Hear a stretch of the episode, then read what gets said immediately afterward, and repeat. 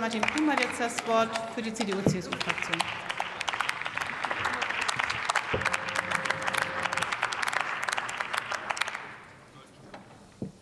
Sehr geehrte Frau Präsidentin, meine sehr geehrten Damen und Herren, liebe Kolleginnen und Kollegen! Als Vater zweier Kinder weiß ich ganz gut, dass bei Kindern ab so rund anderthalb Jahren die sogenannte Trotzphase anfangen kann. Sie können sich bockig und trotzig verhalten, wenn sie ihren Willen nicht bekommen. Bei der Ampelkoalition ist das nach rund anderthalb Jahren nicht anders, wenn sie ein Gesetz nicht durch den Bundesrat bekommt. Das erleben wir heute eindrucksvoll. Der Bundesrat hat dem Hinweisgeberschutz vollkommen zu Recht wegen neuer Bürokratie, wegen hoher Kosten und zusätzlicher Belastung nicht zugestimmt. Und Herr Kollege Fiedler und Herr Kollege Steffen, vielleicht sprechen Sie mal nicht nur mit Compliance-Beauftragten von Konzernen und Anwälten aus Großkanzleien, sondern einfach mal mit einem mittelständischen Unternehmen aus Ihrem Wahlkreis.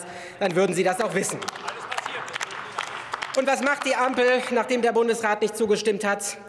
Sie greift bockig in die Verfahrenstrickkiste und beschreitet trotzig, Herr Staatsminister Posek hat es gesagt, verfassungsrechtlich äußerst dünnes Eis, anstatt sich fest auf dem Boden unseres Grundgesetzes zu bewegen.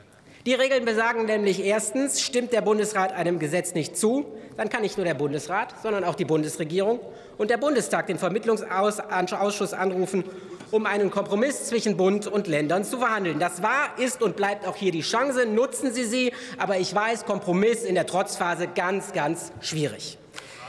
Zweitens bedarf ein Gesetz der Zustimmung des Bundesrates, darf der Bundestag es nicht, wie Sie es heute machen, in einen zustimmungsfreien und in einen zustimmungspflichtigen Teil aufspalten, wenn dadurch, Zitat, notwendigerweise Zusammengehörendes auseinandergerissen wird. Das ist hier offensichtlich der Fall. Es geht um die Umsetzung einer Richtlinie. Der Bundestag hat ihre Umsetzung bereits durch ein Gesetz beschlossen. Und nachdem die Zustimmung des Bundesrats nicht vorliegt, gehen Sie hin, reißen aus diesem Gesetz etwas raus, packen es in ein anderes Gesetz, um dann erst ein Gesetz zu beschließen, um es im unmittelbaren Anschluss wieder zu ändern. Wenn nicht hier auseinandergerissen wird, was zusammengehört, wann dann, liebe Kolleginnen und Kollegen? Drittens. Die Zustimmung des Bundesrats zu einem Gesetz kann sich eben auch aus mehreren Regeln ergeben. Und hier sollte man vielleicht nicht nur an Artikel 74 Absatz 2 Grundgesetz, sondern auch an Artikel 80 Absatz 1 und 84 Absatz 1 denken. Auf ersteren hat Sie bereits der Bundesrat im Dezember hingewiesen und auf letzteren sollten Sie mal ein bisschen achten, wenn Sie sich die verbindlichen Verfahrensregeln für die Meldestellen der Länder in Ihrem eigenen Gesetzentwurf anschauen. Und all diese Regelungen sind Ihnen auch bekannt. Der Kollege Fedler hat es auch bestätigt. Das BMJ hat sie ja auch freundlicherweise eingehend über Wochen darüber äh, beraten. Und deshalb beraten wir auch heute nicht einen Regierungsentwurf, sondern zwei Fraktionsentwürfe. Und wenn Sie es jetzt nicht schaffen, diese Regelungen anzunehmen, dann helfen Ihnen hoffentlich die Länder dabei.